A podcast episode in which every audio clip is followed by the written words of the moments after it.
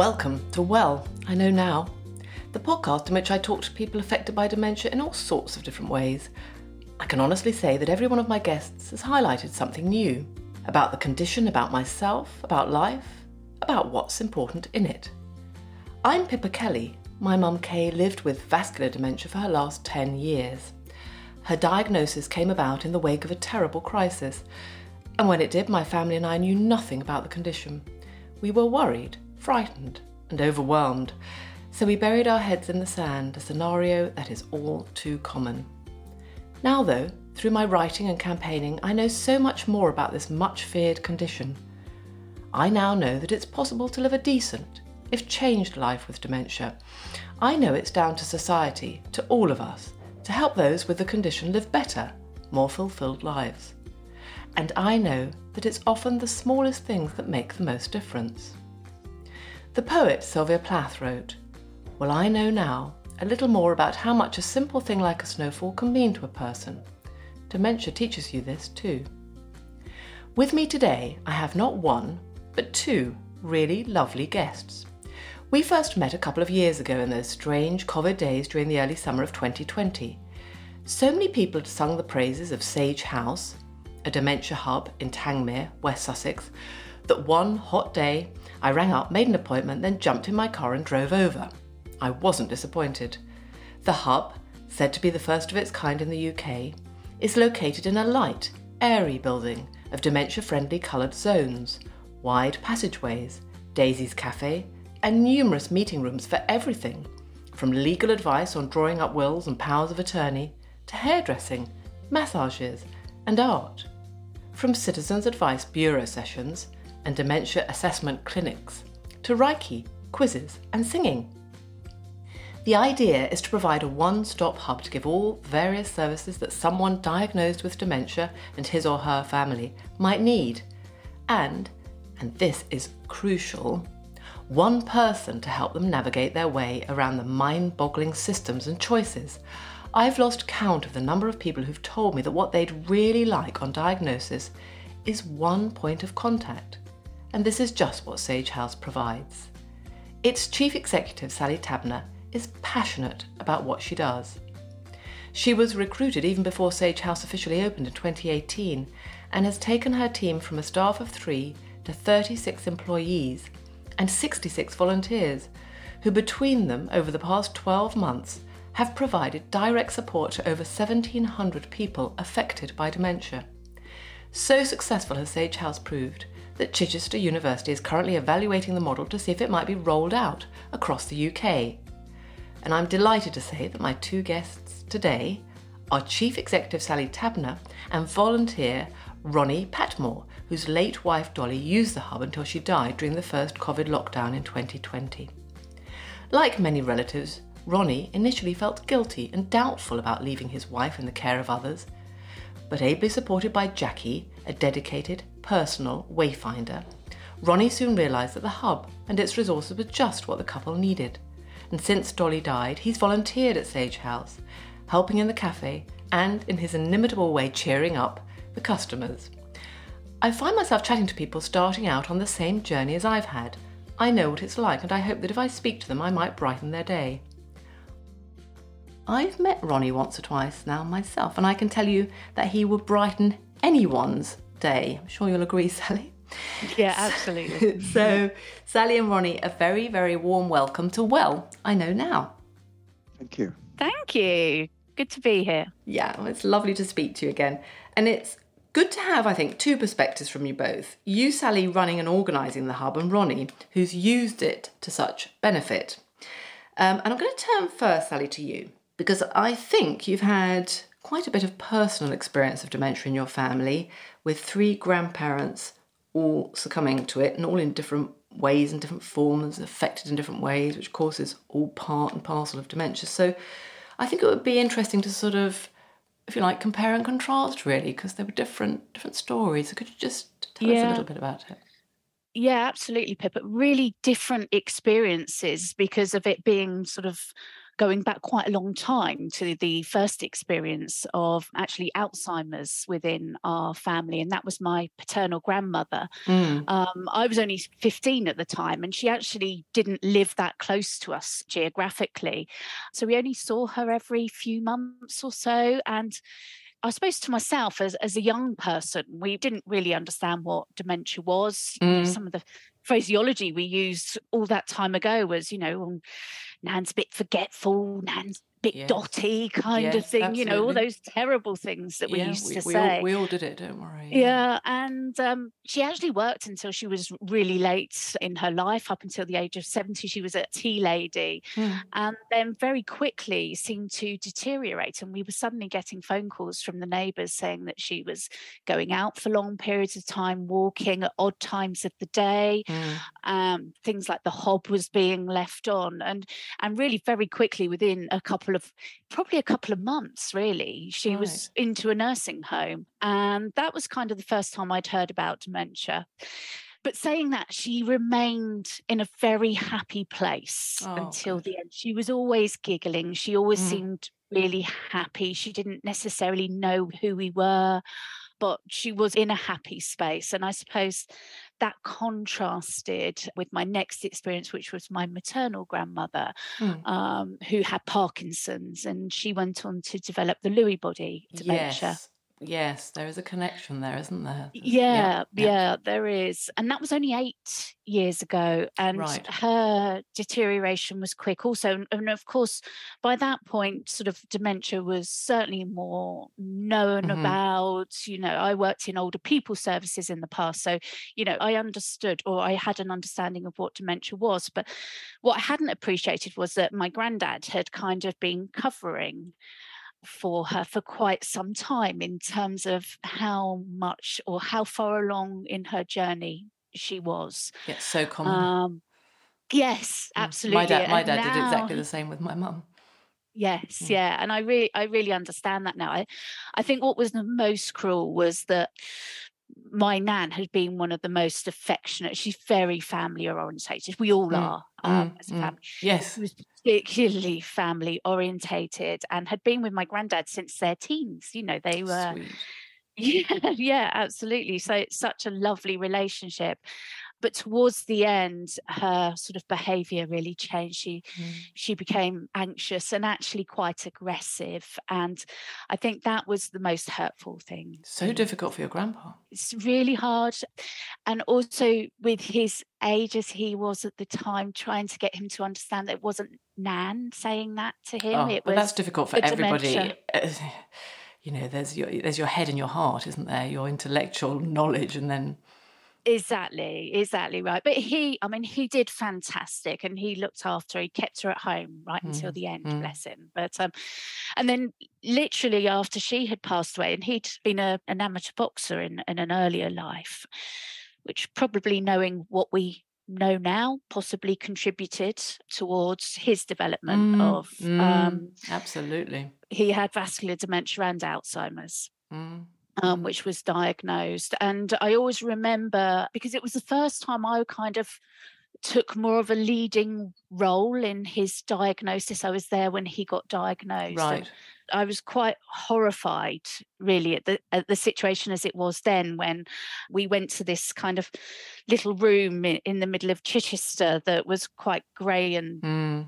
dismal, and the clinician, of course, was lovely and explained yeah. what was going on. And um, not that Grandad really took it in or kind of understood at the time, but actually, I think I was then horrified that we got shifted into this little room where we kind of sat around as a family and mm.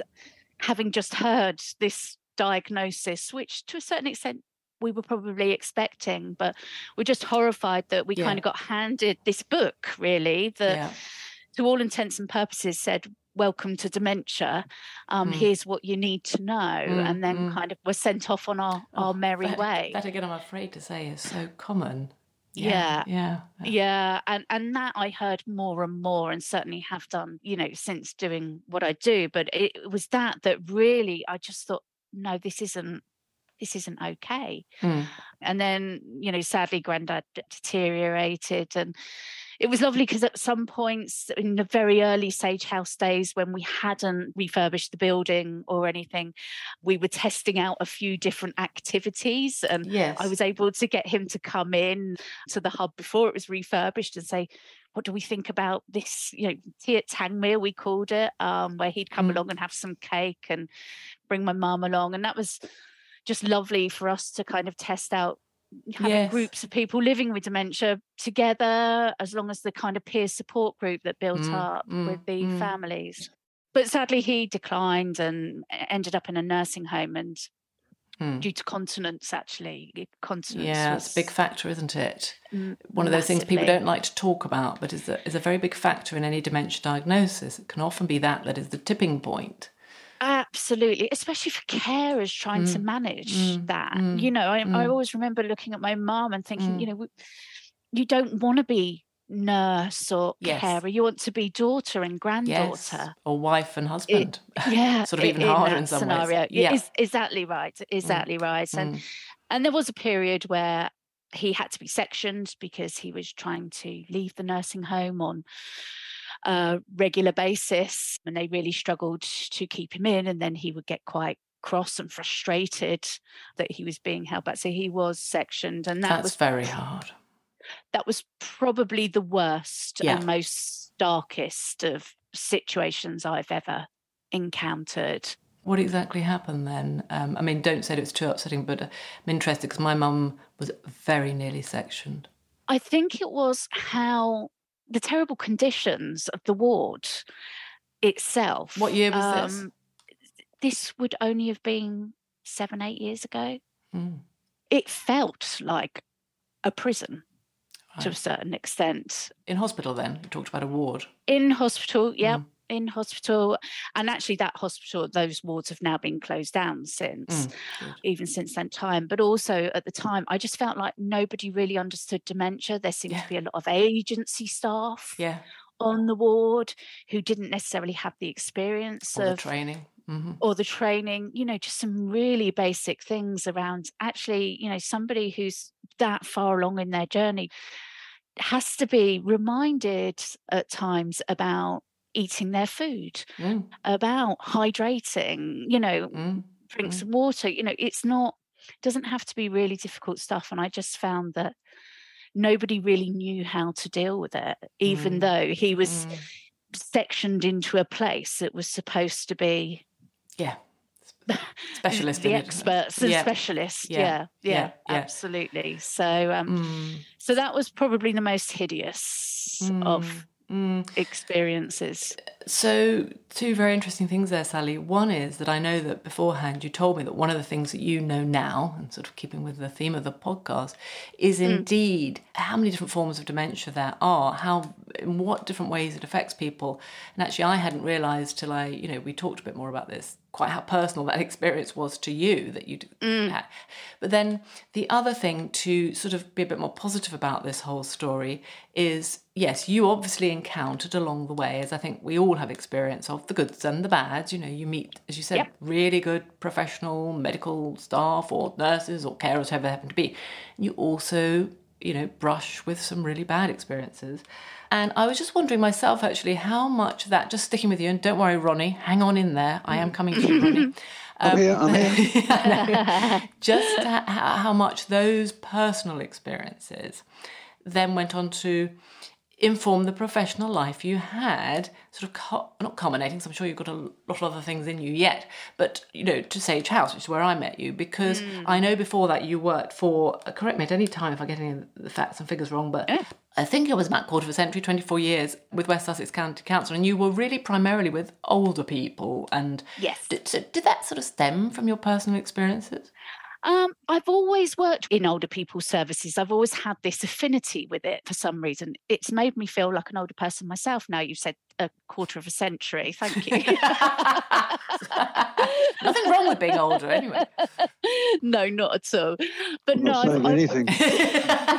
is now a good not. moment to bring Ronnie in, or or is that self-insensitive?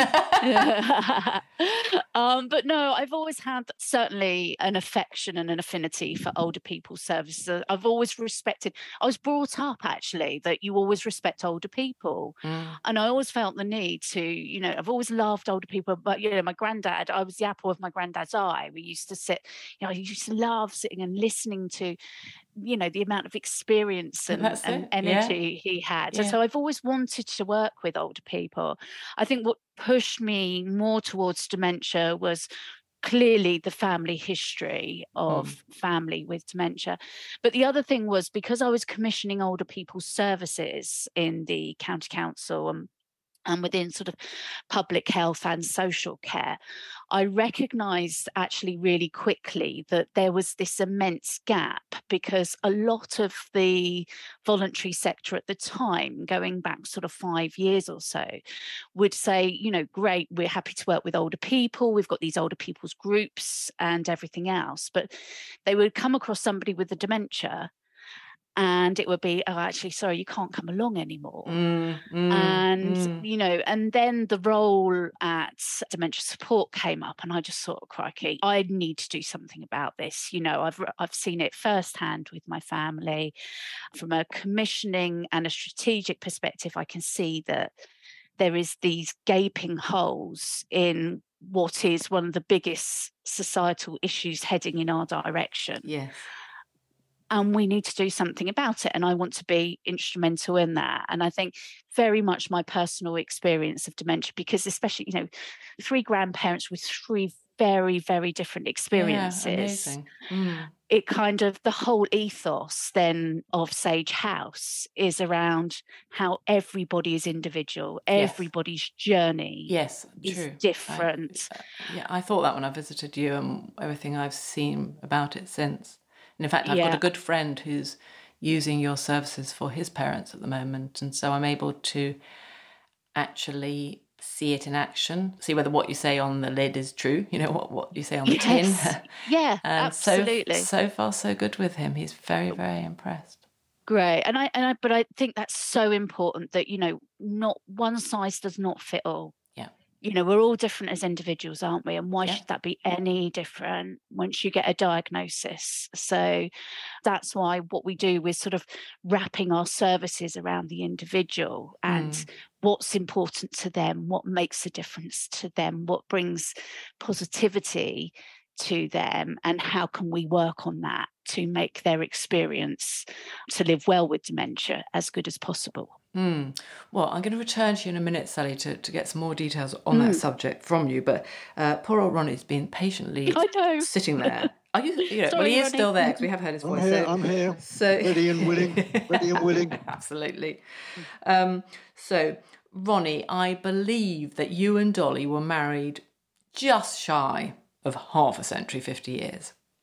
Just shy, it's quite right. Yeah. Didn't quite yeah, make it. Yeah. Did our best, but didn't quite make it. Didn't quite make it. And so, when within that 50 years, you know, when did Dolly start to show any signs of dementia? And What sort of dementia did she have to begin with? She had vascular dementia. And I think, just echoing what many people have said, I think when the diagnosis came, I think I was in denial before all Mm. of that. And Mm. even when it happened, I didn't really want to accept it. Mm, mm, And I think what happened at the very beginning was I was in denial. I, and Dolly would say, I think there's something wrong with me. oh, interesting. So And she- I would say, no, there isn't really. We're just both getting older and you're just forgetting a few things. Mhm. And then my girls would say, when we had a family get together, mum's beginning to forget our names. She doesn't quite know who we are. Mhm. I used to jokingly say, well, I always the number you one, two, three, and four because I wasn't sure. Had four four daughters, Ronnie. Four daughters. Crikey. They said to me, Blimey is right, four weddings. I, I did four wedding speeches, but I just changed the name each time and used the same speech. Anyway, they said, Dad, you know, Mum doesn't remember our names anymore. And then that culminated in Dolly nearly setting the house on fire by leaving or trying to put a electric chip fryer onto a hot plate and And I thought, well, we ought to do something about it. So off we went to the GP. And thinking back, echoing what Sally said, no one seemed to really know what they really were doing, really. Yeah. And I've got answers that I wanted, and they weren't properly correct. One of my questions was, well, despite my wife having vascular dementia, can we carry on having a lovely life? And I was told, well, yes, with medication, yeah, you probably can. But I know now, that's the subject, I know now yes. that wasn't quite true. And of course, even just a few years ago, there's been a lot of difference since then. When was this, Ronnie? Pippa, I have an awful habit of forgetting things that I don't like to remember, but I would mm. say it was probably, I think Dolly's vascular dementia probably lasted about six years in total from hardly yeah. noticing to right at the end, possibly about that time. So it's about eight years ago from now? Yes, yes, mm. yes. I was getting the answers because I was probably fishing for them. Yes. so I would get the right answers, but in fact, they were the wrong answers. And I, to use that phrase, I know now that uh, you have to go to the real experts. And I think the experts are in this building in Sage House because no one else really seemed to know it. I know everyone's different. But the first feeling was, well, I'm the only one that knows it. I'm the only one that's dealing with someone that's got vascular dementia. I felt all alone. But of course, you're not once you discover a place like this. But that I think that's fairly normal. You feel all alone. I was quite yes. angry. Right. Okay. What with the system? No, I was angry mainly, Pippa, because we'd raised four lovely girls and we taught them what was right and wrong, and they turned out pretty good people. Mm-hmm. And then we'd had an input into the grandchildren and mm-hmm. helped them to grow and mature. And I thought, and we had had some my time, our time, and I thought, well, this is our time. Mm-hmm. I was quite cross because it meant that we couldn't do what we wanted to do. So yeah, yeah, touch of anger, mistaken really, but a touch of completely anger. understandable, Ronnie. Mm. Okay. Completely I'm not an angry person normally, but I thought this system isn't working for me. They, they don't seem to understand what what vascular dementia means, and I still mm. don't understand all of them because there's yeah. so many, aren't there? So yes. many. Yeah, apparently over a hundred. Mind-boggling. Different types of dementia in, in mm. total, if you count. Yeah. Yes, no, so that, that's com- completely understandable, Ronnie. But you received a lot of support from your children, didn't you, and grandchildren, I think? The girls were lovely, but I thought, well, I'm the father. I should be strong and brave and not tell them exactly how I felt. And all my girls are slightly different, of course, and mm. one or two of them felt it worse than the others. And when one of them comes to visit me every Wednesday, we don't say anything, but she gets out a mug that's got mum written on it, and we have a coffee together. When you're the father, you, you think, well, men are supposed to be strong, and therefore I can't really say to them, I yes. can't really keep on doing this because deep down inside I probably thought I couldn't. Yeah. But I was being all manly and yes. used to joke, joke yes. a lot and pretend I was all right. Yes, it, it it's so hard, Ronnie. I mean, I hear this such a lot from husbands you know, again, you know, there are so many commonalities. That's why I wanted to do the podcast because so many people feel alone, but actually you're so not alone in what you're going through and your feelings. Yes. Actually, on a personal note, I felt tremendous resentment. Ridiculously, I knew I didn't. I mean, I loved my parents to death, but they were both so ill. My mum had dementia, my dad in other ways. And I built up this resentment very deep inside me because my own life was put on hold for 10 years and it does something to you you know it's and it's very deep. You don't mean it you love them but it's you get angry you feel resentment and it's good to talk about it i think because then you find out that you're not a monster. Other people right. feel that. Mm. And anyway it was yeah. interesting because you came to sage house and i don't quite remember where i whether you told me this ronnie and again correct me if i'm wrong but you were doing exactly what you're describing now. I think Jackie, which is the great aspect of Sage House, have these, you know, one to one wayfinders, right. they're called. They could be navigators, whatever. It's this one point of contact. And I think yours and Dolly's was a lady called Jackie. And, yes. you know, she would say to you, How are you, Ronnie? And you'd say, I'm fine. Like we all do. I remember doing that with my dad's social care manager, and I'd say, I'm fine. And then Jackie said she wanted it, Yeah, but Ronnie, how are you really? How are you really? Yes. And explain what happened, Ronnie. Well, I just started to cry, and she got out the box of Kleenex, and I apologized, and I said, Well, I'm a big man, I shouldn't be doing this. And she said, You should be absolutely doing that. Mm. what you should do, really, because you've once you get on this journey, mm. um, starting to grieve right from the very beginning. Yeah. So start Mm. to show your grief, which men don't do, or British men don't do. It's stiff upper lip and all that stuff. Mm, mm. And I have to tell you that as the time progressed, as it got towards the end, Dolly would be in bed quite early, Yes. even as early as six o'clock. And, and sometimes I would cry again, thinking, how am I going to get through all this? It's just impossible. Mm. But it was beginning to get better because you know, two days a week, Dolly was coming here. And I remembered going to something called tea at Tangmere, something they used to do here. And I sat next to another chap whose wife was probably more advanced than Dolly was. Mm. And the two ladies held hands. I didn't hold hands with this other chap. I thought that wasn't appropriate. but we, we did sort of hold hands and we Yeah, compared yeah, and yeah, he was yeah. experiencing exactly the same as me. So Yeah. that became a bond, lovely bond, really. Yeah. And that's all down to Sage House and tea at Tangmere, you see, things like that. Yeah, it's all about human connections, isn't it? And Sally, you must have seen actually just because some wonderful bonds are forged and friendships and relationships. Have you seen that happen, Sally, among Yeah. all the different people? It might be volunteers and people who come, it might be people with dementia and other people with dementia, it might be yeah, Ronnie and somebody else's husband. Did you see that a lot happen? Absolutely, Pippa. I mean, to the point where we run different courses, and quite often afterwards, people will come together as a group. And we've got a group of ladies who who meet in Sage House in Daisy's Cafe pretty much every week and Mm. their husbands all came to Sage House before the pandemic Mm. their husbands aren't with us anymore or some Right. of them are in nursing homes Mhm. yet they've forged this bond Mhm.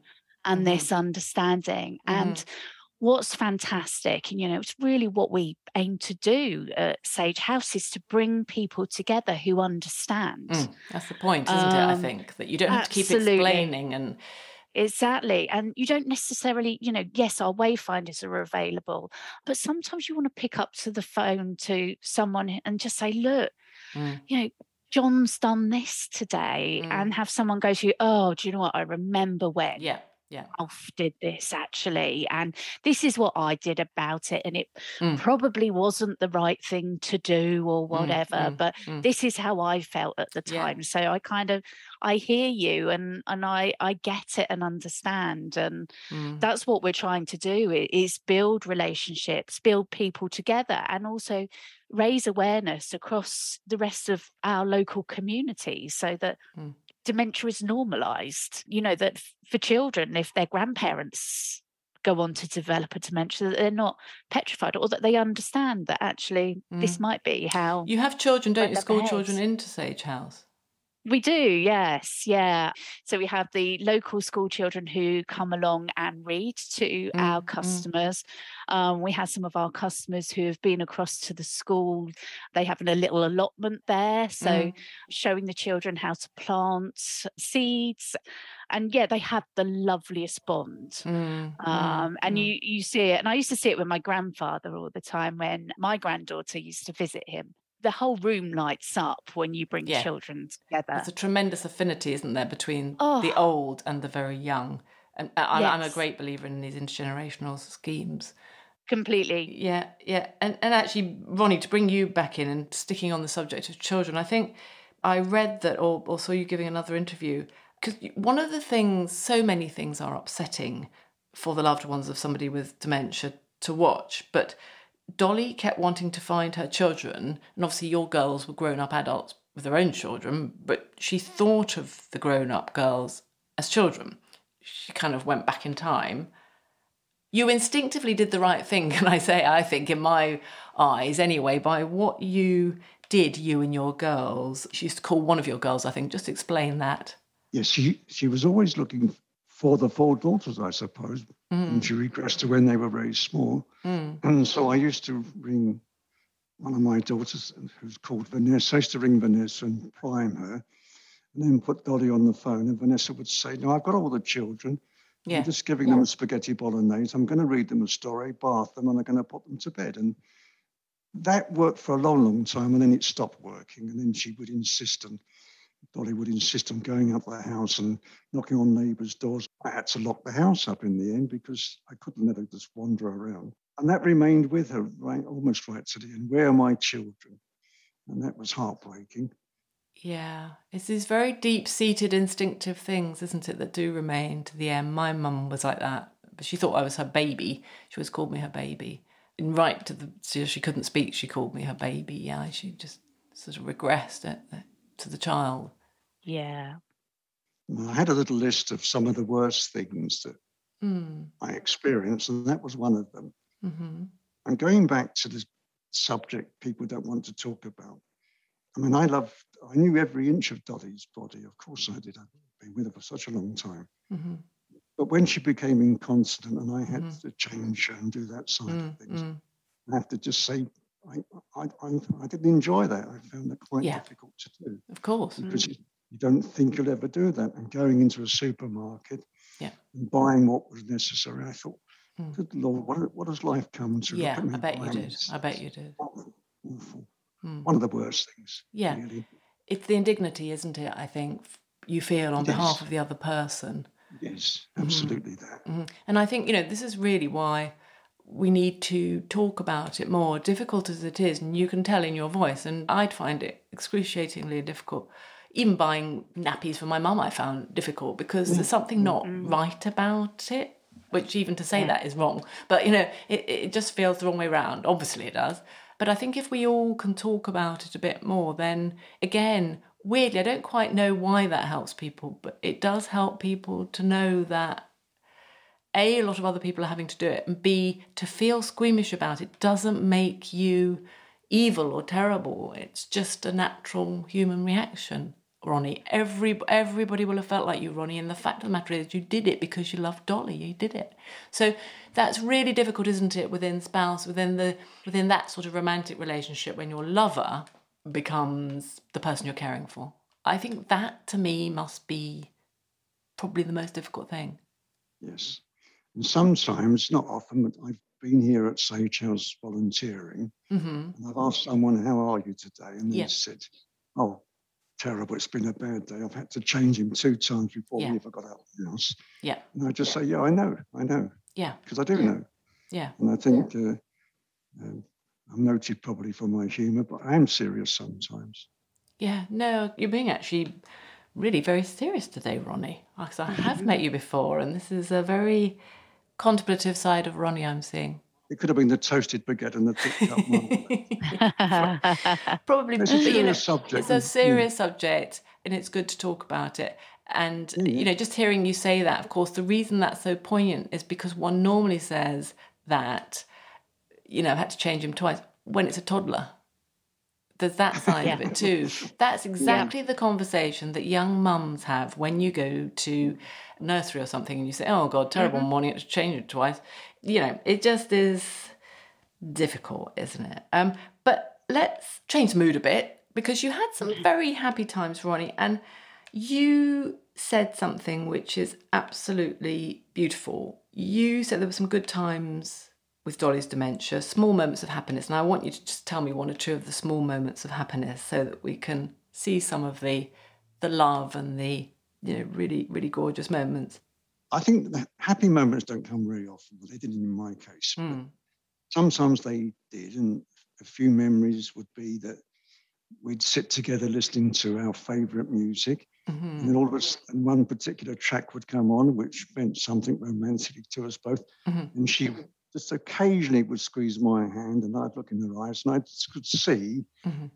there was some sort of recognition. So that, you know, that was really wonderful. And I think. Yeah although it doesn't seem as though there's going to be much joy during the day, if you if you try hard enough, there will be little things, little, not big things probably, but little things. Yeah. And also, what I found, uh, I'm quite an emotional, romantic chap, I suppose, but I found that I thought I loved her as much as I could love her from the moment I first saw her. But I found once she was not well, I was loving her even more. I was wanting to think, I want to look after her even more. I want and that's what stopped me coming to Sage House at the beginning because I thought, I want to do it all by myself. I don't need any help. Typical mm. man. And it took a couple of psychiatric nurses who nagged me because I think some men need nagging. Yeah. You, must go to Sage House. And I thought, mm. I don't need to go there. And I was mm. wrong again. And then mm. I did. And, and, uh, and things improved greatly since. And the other thing I want to tell you is this, Pippa, that mm. after Dolly died, and, and it was during COVID, but we, we all managed to be there, my daughters and I, people from Sage House would call me and mm. they were genuinely concerned how I was, and they would mm. call me. And that sticks in my mind because mm. you're not dealing with a company, you're dealing with people that actually care mm. and they mm. care about me. And I thought that was lovely. Yeah. So now, you know, when I come here, they, they still seem to like me and extraordinary. Me. can't imagine why, Pippa. I think it's your stripy blazer that you wore. I saw you in slightly overdid it, I think. No, not at all. Uh, no. th- this was just so people will be wondering what on earth we're talking about. There was a fundraiser, wasn't there? And uh, Ronnie came and absolutely stole the show with his speech, and he because he was wearing the most amazing striped blazer. Yeah, put, put us to shame. Don't forget my guard's tie. My Your guard's, guard's tie. tie. Yeah. yeah. but anyway, Ronnie, actually, you've once yes. once again for the second time since I've known you, I haven't known you that long, taken the words right out of my mouth because that's the bit I noted that I thought was just heartwarming. I was going to say heartbreaking, but it isn't heartbreaking at all. It's heartwarming. It's because you, when you said that you thought you'd sort of loved her as much as you could, but actually you loved her more, the more she needed, the more care you want. You know, isn't that just what love is? Isn't that the wonderful thing? Isn't I just thought that was really lovely when I read that. Yeah.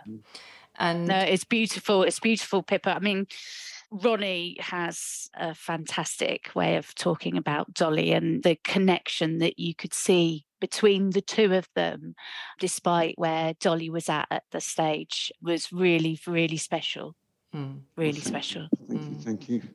Yeah, and now um, I'm just going to turn to Sally, but I'm going to come back to you again, Ronnie, in a minute to carry on really with, with that little bit about what Sage House now gives you back as a volunteer. But Sally, turning back to you, so I think we've established that Sage House is a good thing. Just tell us a little bit about some of the back history of it, because I think it was the sort of brainchild of two local people. Interestingly, yep. I find this so often that people who do things within the dementia sector so often, well, we've got three of us around the table as it were today, have a personal connection with it. I do through my yep. mum, Ronnie does through Dolly, you do through three grandparents. And one of these local people, their father had dementia and was struggling. And so they decided what was needed was something like a dementia hub.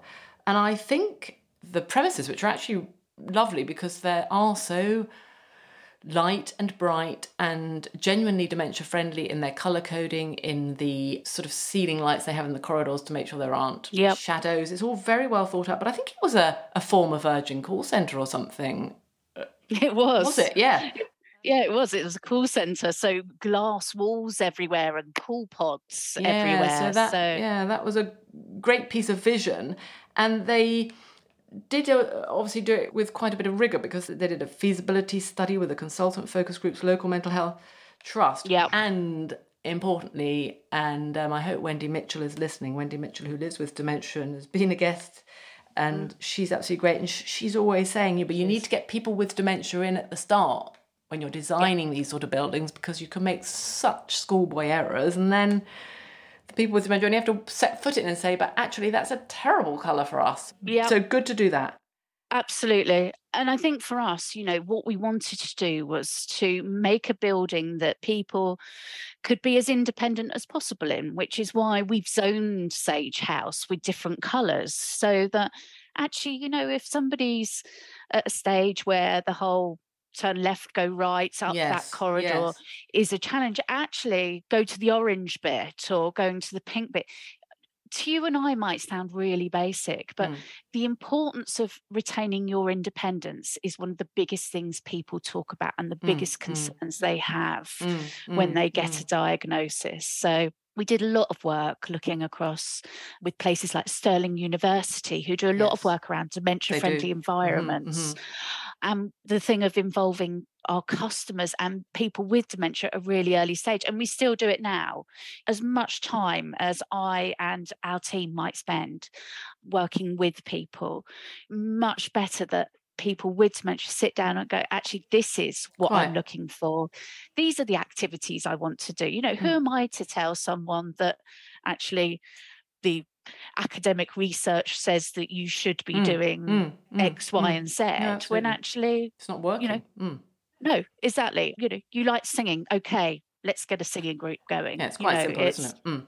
it really is. So that is our big thing is that we listen to what people are telling us and we let, you know, we really are community Mm. and people led as an organization rather than me dictating what I know my granddad would have liked six years ago. Yeah, You know, yeah. it's Absolutely. And now, Sally, all, you know, all this costs money.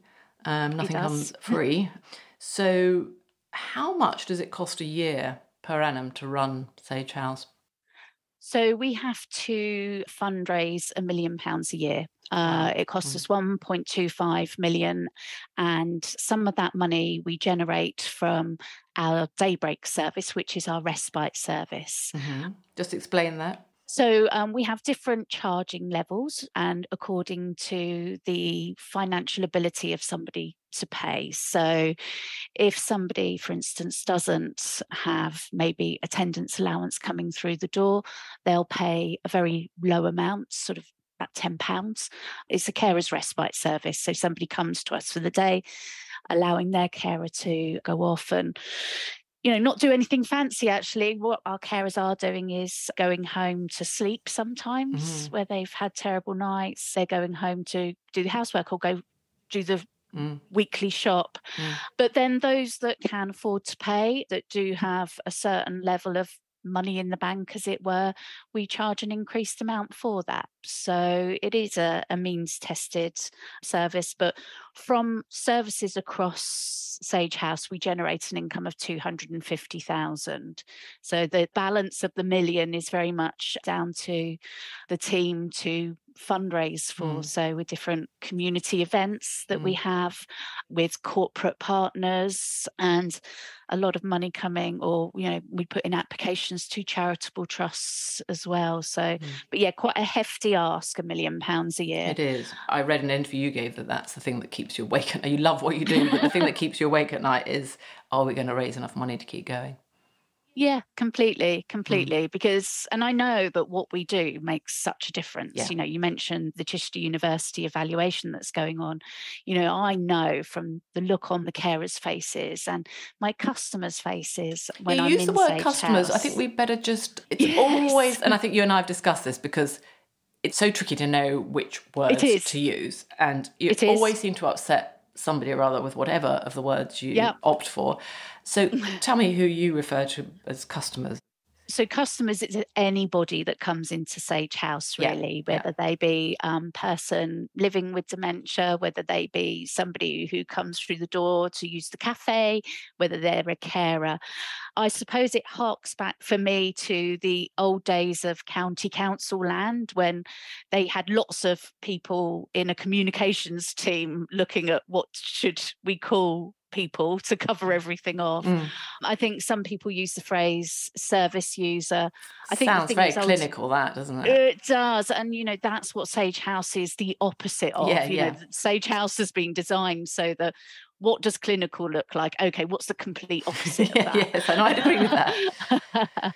um, so, yeah, we try to avoid phrases like patient and Yeah. service Mm, user mm. and client. We've Mm. talked about using phrases such as members. And actually, Pippa, it's one of those things that is with one of our focus groups at the moment. of Right. Focus groups of customers to say, look, what would you like to Be be, called. called? And, Is and like you say, it's one of those things. Yeah, are so sort of seemingly petty, but actually extremely important, aren't they? And and uh, Yeah. yeah, I think just the fact that you've taken a lot of care about it is good. Back to the the money though. I mean, I know that during COVID, one of the amazing things that did happen, um, of course, a lot of unfortunate things happened, but was it you received an anonymous donation of ten thousand pounds in an envelope or something? Just what happened? We did. It was remarkable. And it was literally a couple of days after the first lockdown had been announced. So I'd sent everybody home at this point. There was myself and I think two other people still operating from the building and sort of literally went over, picked up the post one day, came back and sat at my desk. And I was probably, you know, I do tend to wear my heart on my sleeve, Pippa, but yeah, I, I was in quite a um, rubbish place, really. I felt devastated that I'd sent all the customers home. I didn't feel like we could support them as we wanted to. You know, obviously, them coming into the building, that had all stopped. And literally, I opened this envelope and there was a CAF check, which was an anonymous check, basically, for £10,000 with no note, no nothing. And it, it, was a bit of a moment for me, really. In mm. I got, you know, and obviously it cashed okay. Didn't bounce. Right? Yes. well, it's a good thing about a CAF check. You know, it shouldn't bounce. Yeah, absolutely. So. who knows what it is when it's like that? Yeah, Golly. absolutely. But just stunning that anyone during that time. Mm. I mean, hmm. what a thing to do! What a thing to do! Just possibly somebody who'd made use of the service. Who knows? I suppose.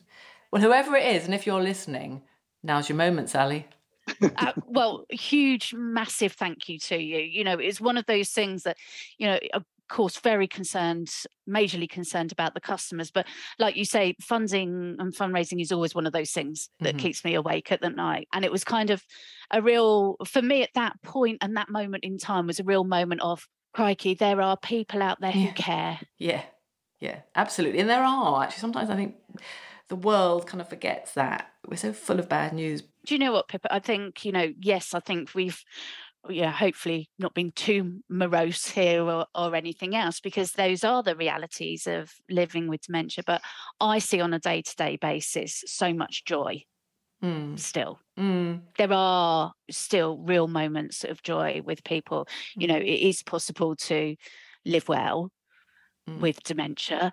Yes, of course, a diagnosis is a terrible thing. It's a life changing thing. But, you know, what I would say to anybody is it doesn't mean that's it kind of thing. Yeah. And Ronnie, I'm sure that you, you'd agree. Yes. Well, I, I think I might even disagree. I, I thought it was life changing for me. And, well, I, you're right. Until I found Sage House, there wasn't much happiness. But yes, there was. But I got an answer back once, or you can live a normal life with medication, but I didn't find that to be true. Sorry to disagree slightly, but. No, I think that's absolutely right. I, I think it is life changing, absolutely life changing. I don't think it will ever feel normal for whatever normal is, but the same again. But I think that you can still have a life where you can live well. There are moments of happiness still. It's mm. not a case of that's it. Once you've had a diagnosis, everything's going to be sad forever. I don't think. Mm, would you agree with that, Ronnie? Well, obviously, there are moments of happiness, but looking after Dolly was the hardest thing I've ever done. I mean, obviously, the yeah. hardest thing. Mm. And of mm. course, you can't switch off, can you? You, you no. can't say, no. that's the end of it for today. I'm feeling maybe I'm having a morose day, but I'm thinking back mm, to yeah. the difficult parts of it. And of course, yeah. I have to tell you this, Pippa, that the day Dolly died, I had a broken heart. And I don't yeah. know whether medically you can have one, but I had a broken yeah. heart. And I, I thought, my girls were lovely. They mended it piece by piece. And then also at the same time, I'd had childhood friends, and one lad I'd met on the first day at school. Yeah. So these three chaps were childhood friends, became family friends, and our families became intertwined. Yes. And just after Dolly died, I attended the virtual funeral of the last one, and it dawned on me uh, I was the last man standing, and I thought, well, I can be morose, although mm-hmm. that isn't actually me. I could be morose and sit at home mm. and blame everybody else and feel unhappy. Yeah. Or maybe I could do something, and then I came here and then had an interview, and the man that said yes, I could be a volunteer, left two days afterwards because he probably thought, oh, crikey, what have I done? I've got to vacate the building. and mm. from a broken heart and from feeling, well, I'm never going to be happy again, I, I am. I am. I'm feeling absolutely fantastic today. And I'm meeting people, as was mentioned before, I meet people here who were bringing their other halves um, when I was bringing Dolly, and maybe their husband or wife has died, and they're becoming friends, which mm. is lovely. And it's, yes. a, it's a different sort of friendship because behind it all is the common yes. suffering, I suppose. Yes. So I'm from being in the trough of despair, I no longer am. It's just, and I can't wait to get here. I don't know whether that's Sage House's view, but I can't wait to get here. yeah. It is here. our view. Yeah. Oh, thank you. Thank you, ma'am. Yeah. I can't, wait, I can't wait to get here. And I think I know, I'm not too conceited, but I think I know I probably make people a little bit happier and have a slightly better day than they would have done had I. So if they see me and they see my badge and they, if they ask me, "What are you doing here and why are you here?"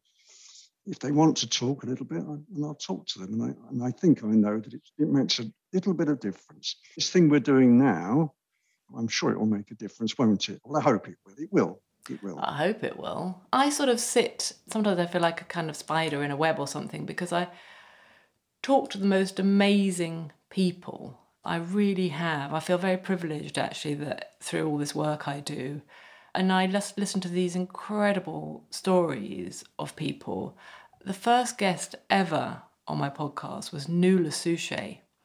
I don't mm-hmm. know. Do you mm-hmm. remember John Suchet? The well, he's still yes. on. Sorry, sorry, John. Um, still very much a broadcaster, and their story was incredible. So they were both visiting their respective spouses with dementia, and they met each other. And then over a course of time, first one and then the other spouse died, and they have got together. You know, one point Nula says we did this extraordinary sort of dance with dementia, the four of us, because the four of them knew each other. Two of them had dementia. And I suppose what I'm trying to say, Ronnie, is that if you read Nula Suchet's book, I found it quite upsetting. And I'm now pretty inured because my mum died a long time ago now. I'm much more objective about talking about dementia, I think, and every now and then it does catch me out, I have to say. Um, mm. But she was so angry. This book was raw, really raw and emotional and angry and grief and but then as you read through the book you did see that her life had sort of emerged the other side. And and a lot of times there was another chap I had on my podcast Peter Berry who has said publicly on my podcast and in other places that when he first got his diagnosis he was actually diagnosed with dementia really you know horribly young. He got very close to attempting suicide twice. The second time, though, he just suddenly had that moment, as you were explaining, really, Ronnie. He just thought, well, I can either do this, and for me, that's going to be an incredibly selfish act right. for my family and my wife. And he thought, no, I can swear on my own podcast, I think. So he said, sod it. he probably didn't actually, Peter, I don't know if he does swear, but words to that effect, I'm going to get on. And now mm. he cycles. He was a cyclist and he sort of cycled his way out of dementia. And he cycles miles and miles with his fantastic cycling companion, Deb Bunt. And mm-hmm. the two of them have written a book together whose name is completely escaping me. Sorry, Peter and Deb. I'll put it at the end in my notes. But he has found sort of, again, to go back to you, Ronnie, it's a different life. Dare I say this, that I might be in the same sort of situation as John Suchet. It is happening to me, but I don't want to say any more, but it is happening to me. Never yeah. thought I would, but maybe I am. Yeah.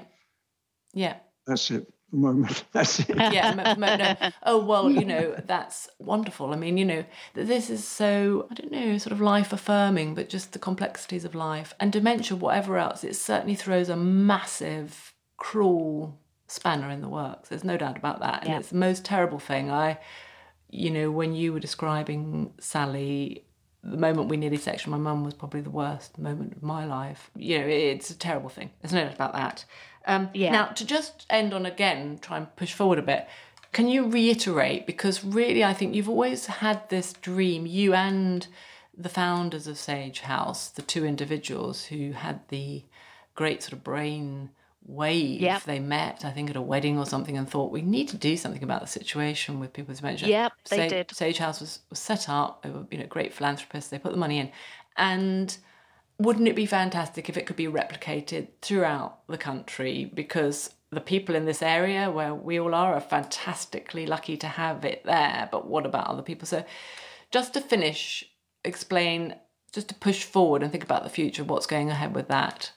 I think we've always known and seen that the difference the different services in Sage House have from sort of wayfinding to the different therapies you were talking about, the hairdressing, the bathing, and then the daybreak service, that kind of integration of services and basically wrapping everything around the individual. We've always known that that has a benefit to somebody's quality of life, that people do feel. You know, we've done some measurements ourselves, but having Chichester University involved to really demonstrate the difference we make. Because ultimately, what our next step now is, Pippa, is to try and work with other communities and get other people involved in getting sage houses or whatever we want to call them, up and running in other parts of the country. Mm. You know, we we know that you know dementia doesn't discriminate as to you know how much money you've got or where you live. So we are really keen to work with others who want to do something about dementia in their local area and then demonstrate to them this model that we have. So we've been busy working alongside Chichester University, but also putting together a toolkit mm-hmm. of all the different things that we do at Sage House, including all the policies, procedures. You can imagine. I mean, mm, it's a mm. it's a document and a half, but we really want to share the expertise and knowledge and understanding that we have of both how to operate dementia services locally, but also how to fundraise for them. Mm. We're really keen in building up our network of individuals to really show them the cost effectiveness actually to both the health and social care economy mm. of this model and not only the difference it makes to people living with dementia but actually the fact that it does stop people going in and out of the GP surgery all the time because they come to Sage House for that information mm. and advice. And I'm sure hopefully it will postpone the entry into a care home perhaps or exactly. reduce the number of acute hospital stays and yeah and we we already know that's the case with you know the, the one thing the pandemic did do is that we knew that we had about five or six families who decided they were going to put their loved ones into residential or well, into nursing care mm. because they knew that because they couldn't come along to sage house mm. um, a couple of times a week that there was no way they were going to be able to manage that care at home so so we we sort of have that knowledge and understanding and you know really our, our big thing is to say to government really look come on there are better ways of supporting people with dementia giving given a booklet the moment you get a diagnosis and um, rubbish, being left it? to get on with it is not okay no. Yeah, that's not okay. There's a better way of doing it, and that includes supporting people pre-diagnosis, actually, mm. right the way through mm. to end of life. Mm. And Sage House is that model, and that's what we want to see replicated elsewhere. And when will the evaluation be complete? So we'll have the initial findings of the evaluation early next year because they're actually doing a comparative study between the services that people have at Sage House compared to those who obviously in other areas don't get to access a Sage House. Mm. Um, so early next year, we'll have those initial findings. Mm. But in the meantime, we're actually working with another area, geographical patch at the moment, who are really interested in putting sort of a Sage House type model and approach in place in the Newbury area. So that's kind of us piloting mm. what we do and enabling us to sort of work out how we're going to support other organizations to do it for themselves. Brilliant, brilliant. Well, you two, Ronnie and Sally, and Ronnie, I think I've made you remember things, and I'm sorry if it's been a little bit more painful than. No, it's, it's been a pleasure, absolute mm, pleasure yeah. talking to you. But no, it's always lovely to chat to you, Ronnie and Sally. And good luck, Ronnie. You must report back on what happens. Um, that's very good to hear. That's I think I'm very interested. Yeah, you two can go off and have a have a side conversation about that in a minute. So thank you very much, you two. You're welcome. Um, absolute pleasure to talk You're to right. you both, and all the very best of luck in your different pursuits, romantic and sage housewives. and uh, I think we might have to come back and reconvene in I don't know a year or two and have a catch up. Okay. See where Fantastic. Okay, thanks you two. Bye. okay, thanks, Ed Pippa. Bye bye. Sage House brings people together who understand, who get it, and who have time to talk, or simply to sit and be with someone if that's what they want, which sometimes, as many of you listening will know, it is. Its CEO Sally lives for what she does. I was unaware of quite how much personal experience she had of dementia. No wonder she brings such compassion and understanding to her role. The groundbreaking Dementia Hub is very lucky to have her, and let's hope that Chichester University's evaluation helps prove its worth and paves the way for the model to be rolled out across the UK. We need more Sage houses, more one to one advisors and companions, more resource hubs. Ronnie is a very special person, and I wish I'd met Dolly. To me, Ronnie represents so well that generation of men who look after women, who want to be strong, to protect their wives and daughters, and do not want to surrender any element of their care. He is honest, too, about his own denial as well as Dolly's, and his anger at how dementia stole his and Dolly's later years, and the lack of knowledge around it. As you can no doubt tell, he is funny and upbeat, but during this podcast, he struck me as unusually reflective, and I felt bad at intruding on his obvious emotion with my questions. As he said, he has a habit of forgetting things he doesn't want to remember, and perhaps he simply wanted to forget. You can find out more about Sage House and its National Ambitions programme at www.dementiasupport.org.uk.